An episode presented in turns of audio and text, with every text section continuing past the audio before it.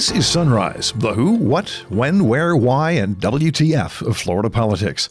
I'm Rick Flagg reporting from Tallahassee, where a GOP icon is stepping down, but not stepping aside. Mac Stipanovich is no longer lobbying, but he has begun writing columns for his old nemesis, the Tampa Bay Times. He joins us in the studio to talk about the transition. Backers of one of the constitutional amendments to legalize the recreational use of marijuana in Florida say they are not going to make it to the ballot next year. They don't have enough signatures, and time is running out. The governor travels to the University of Miami to brag about his picks for the Florida Supreme Court and to announce seven new judicial appointments in Miami Dade four in the county court, three in the circuit court. Attorney General Ashley Moody presides over a meeting of the statewide Council on Human Trafficking. They'll have their work cut out for them next year at the Super Bowl and WrestleMania in Tampa. We'll also have your calendar of events and the latest news from Florida Man. And now the top stories on Sunrise for Tuesday, December 17th. One of the men who helped the Florida Republican Party take control of state government has retired from his gig as a lobbyist. Mac Stipanovich was the Florida campaign manager for Ronald Reagan in 84. Two years later, he ran the campaign of Bob Martinez, who became only the second Republican elected as governor since Reconstruction after the Civil War. Stepanovich says there was no way they should have won that race, but they didn't know that yet, and things just sort of fell into place. After four years as chief of staff for the governor, Stipanovich went into lobbying, and he's been a fixture at the Capitol for the past 30 years. But he's one of those rare Republicans who refuses to drink the Donald Trump brand of Kool Aid. I am worried about our democracy. I, I know this sounds melodramatic, but I believe that we are at a what are what are all the cliches? An inflection point, a watershed moment in American history. A tipping point. A tipping point. I believe Donald Trump um, is an existential threat to American democracy as it has existed until now. In the spirit of full disclosure, you should know I was an independent radio reporter and president of the Capitol Press Corps when Martinez was elected governor. So, yeah, Stipanovich and I have crossed swords before. You'll hear more from Mac during our interview later in the podcast. One of the two major campaigns to put recreational marijuana on the Florida ballot next year is giving up on 2020. In an email to supporters, leaders of the Regulate Florida ballot initiative admitted they would not be able to collect enough signatures before the deadline on February 1st. The group has more than 92,000 verified signatures. They need more than 766,000 to make the ballot. Vice Chair Karen Goldstein says they're very disappointed, but are not giving up.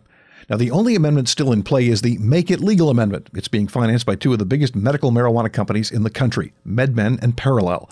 Their amendment is rather self serving in that it would allow established companies, like themselves, to distribute recreational pot as they do medical pot. The Board of Regulate Florida has not made a decision on whether to support the Make It Legal Amendment.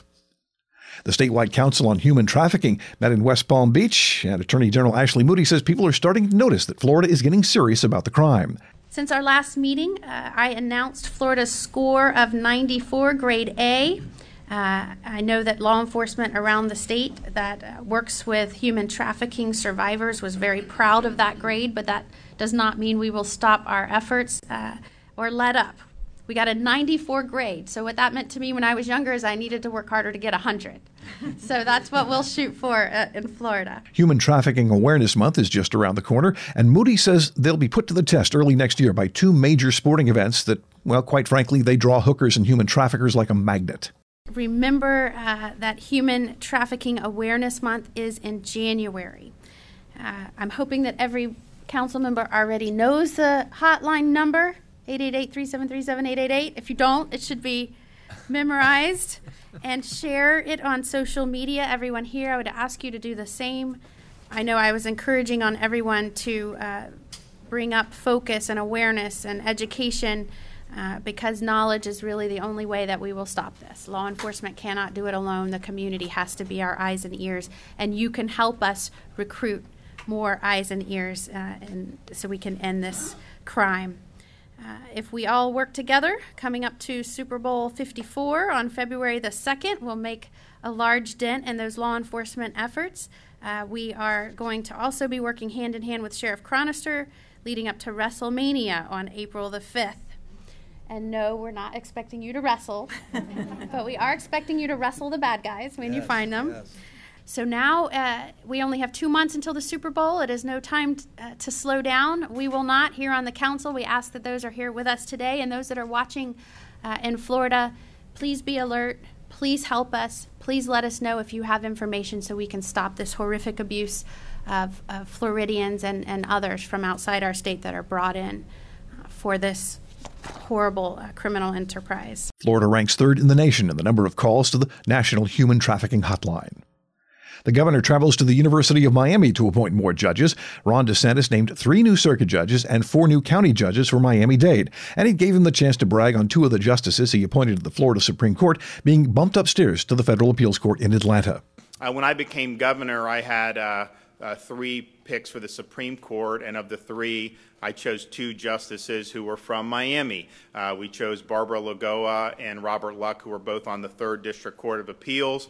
And um, they did such a good job on the Florida Supreme Court that less than a year after being appointed to, to, to those positions, uh, they were nominated, confirmed, and appointed to the federal 11th Circuit Court of Appeals uh, based in Atlanta.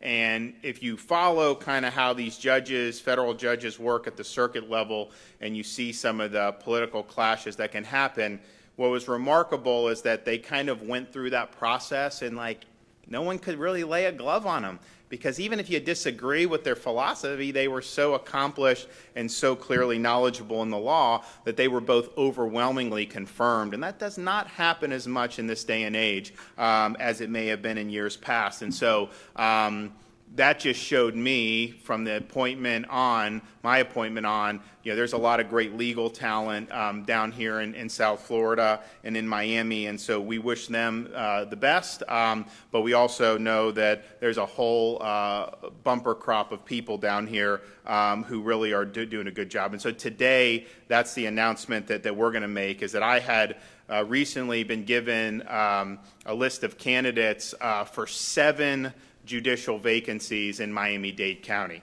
And if you look from the Supreme Court justice, some of the appeals, some of the trial, we've appointed a bunch of folks in Miami Dade already, but now you have seven appointments three for the circuit court and four for Miami Dade County Court. And um, you know, I think that the, the candidates were, were strong overall, uh, but I think these uh, seven were, were really strong, and I think that they're going to do a good job for the people uh, of South Florida. And ultimately, uh, what we're looking for with judges, obviously aptitude, understanding the law, being smart, uh, but being willing to apply the law faithfully, irrespective of political ideology or political considerations, and um, and do it consistently and predictably. And I think all seven of these judges have what it takes to do it. And what I really like is, you know, they got a very diverse set of experiences in terms of their their work in the legal profession. Congratulations to all the the new judges. Um, I think that. Uh, Miami Dade will be well served uh, by their dedication to the law and uh,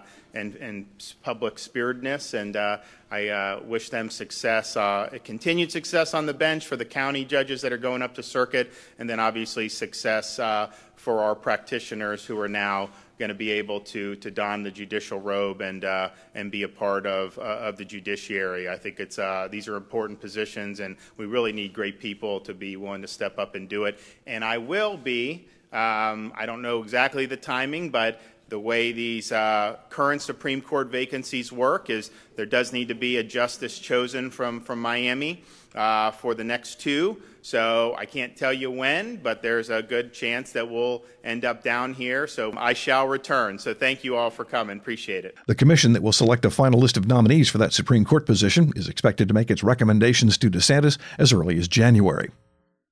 Next up, a conversation with Mac Stipanovich, who led the GOP assault on Tallahassee and helped turn a once blue state bright red.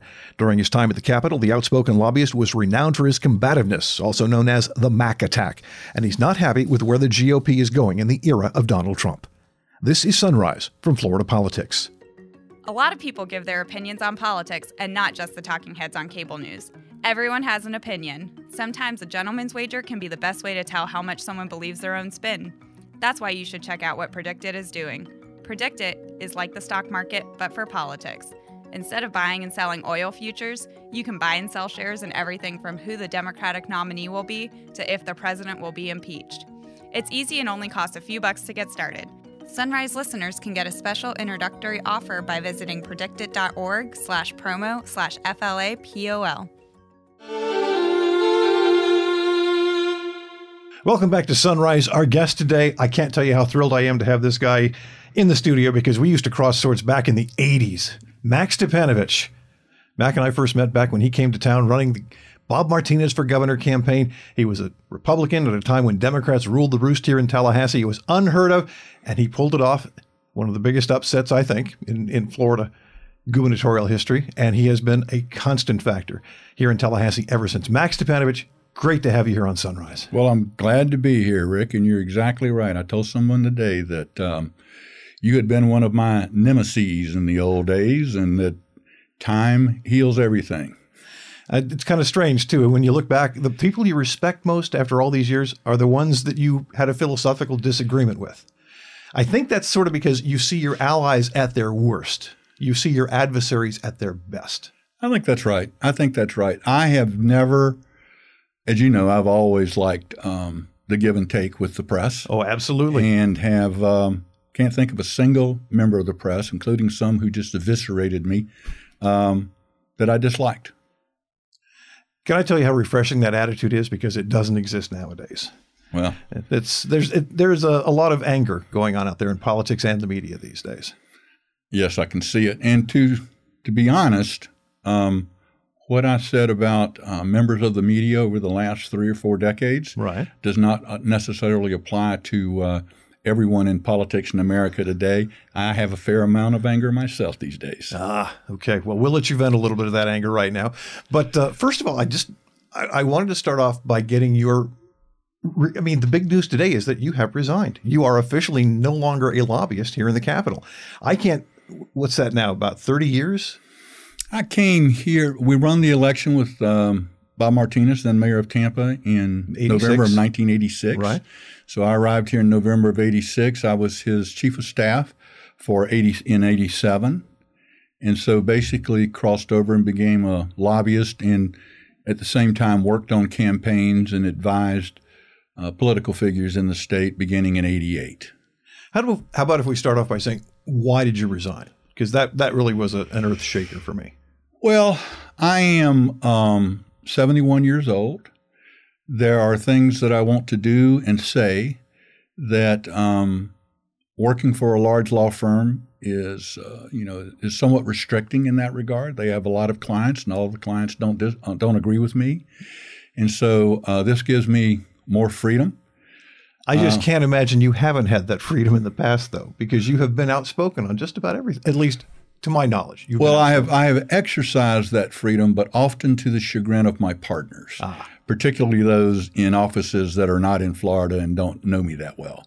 Um, they, generally speaking, are not looking for colorful or interesting or outspoken. They're just looking for someone who builds the bottom line and doesn't. well, and there's nothing, wrong, there's nothing wrong with that. They're in business. I have uh, always taken a different path in that regard, and it has served me well so far. And you know, I feel strongly about things that are going on in the state and in the country right now. I want to be able to raise my voice and be heard to whatever extent anyone will listen to me.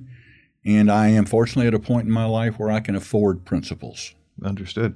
What's your take on the whole impeachment drama that's now playing out in D.C.? It's really interesting to me. There is no question in my mind um, that Donald Trump committed the impeachable offenses of which he's accused. I have no question in my mind that if it was just a case being tried in front of a, uh, a jury for someone whose name wasn't Donald Trump, that the case has been proven largely by circumstantial evidence, but beyond a reasonable doubt.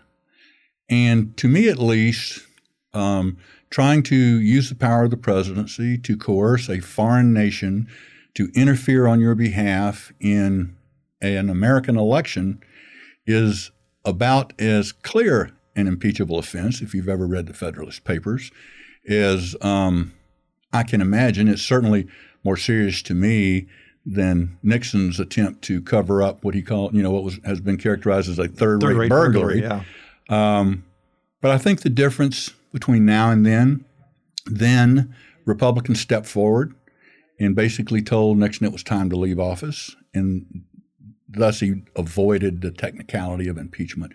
But now with um, Twitter other social media, Fox News, 24 hour news, um, and the Trump cult um, oppo- saying almost almost saying anything negative about him, much less actually opposing him, is the kiss of death. And Republicans currently are not very long on courage in that regard. You know, I used to like to think, um, and I remember a conversation I had with Katherine Harris about this during the recount, that you know most politicians really do run for the right reasons. They want to make a difference, and they think they're leaders, and they think that if the time ever comes when they're called upon to step up in some crisis, to do the right thing, to defend the Constitution, that they will. This, unfortunately for the Republicans in Congress right now, proves that no, they won't. Uh, they're cowards. Why do you think this is going on? I mean, how does the, the party of Ronald Reagan start basically going along with, with Russian propaganda? Well, as you'll recall over the years, and I'm as much at fault in encouraging and exploiting this as anyone, there's always been an element in the Republican Party that was, how shall I say this, crazy as run over dogs.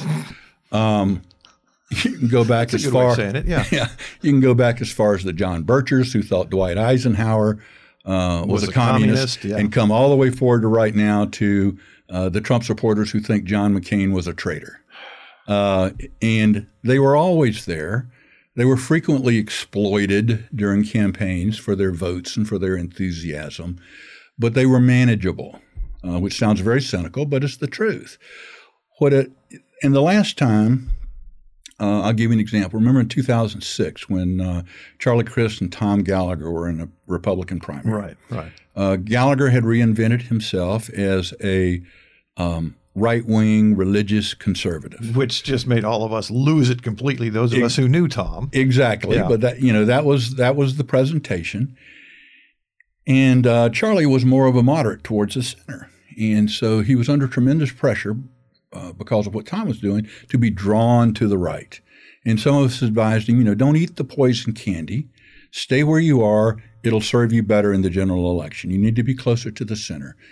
And he didn't eat the uh, poison candy, and he beat Gallagher two to one. Gallagher got that thirty, the thirty-five percent I was talking about. Right.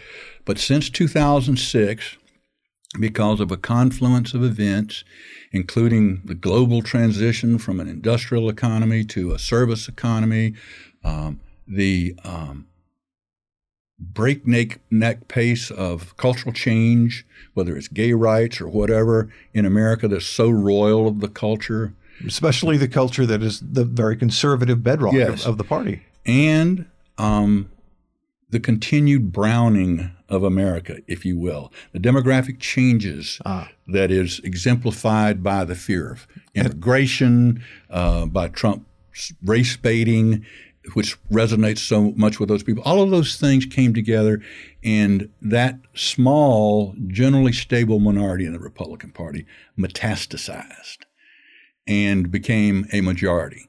Trump's genius was that he sensed the rot in the Republican Party that the rest of us in the establishment did not see, or at least didn't appreciate the depth of. And so rather than running as a third party candidate and losing, like George Wallace or Ross Perot, he had the vision to hijack the party of Ronald Reagan.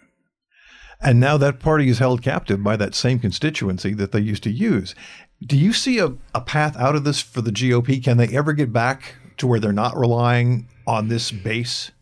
Well, there would have to be fundamental changes, um, or, or at least people becoming accustomed to fundamental changes in the economy, uh, in society, status. And I don't know how it'll turn out. I can't. I can't see that far down the road. There's a there's a book that I read last year that was a very good book called uh, "How Democracies Die" by two Harvard professors. And they talked about a lot of things, but one of the things they said that resonated with me is that there is no example in history in which a dominant ethnic majority gracefully became a not dominant minority.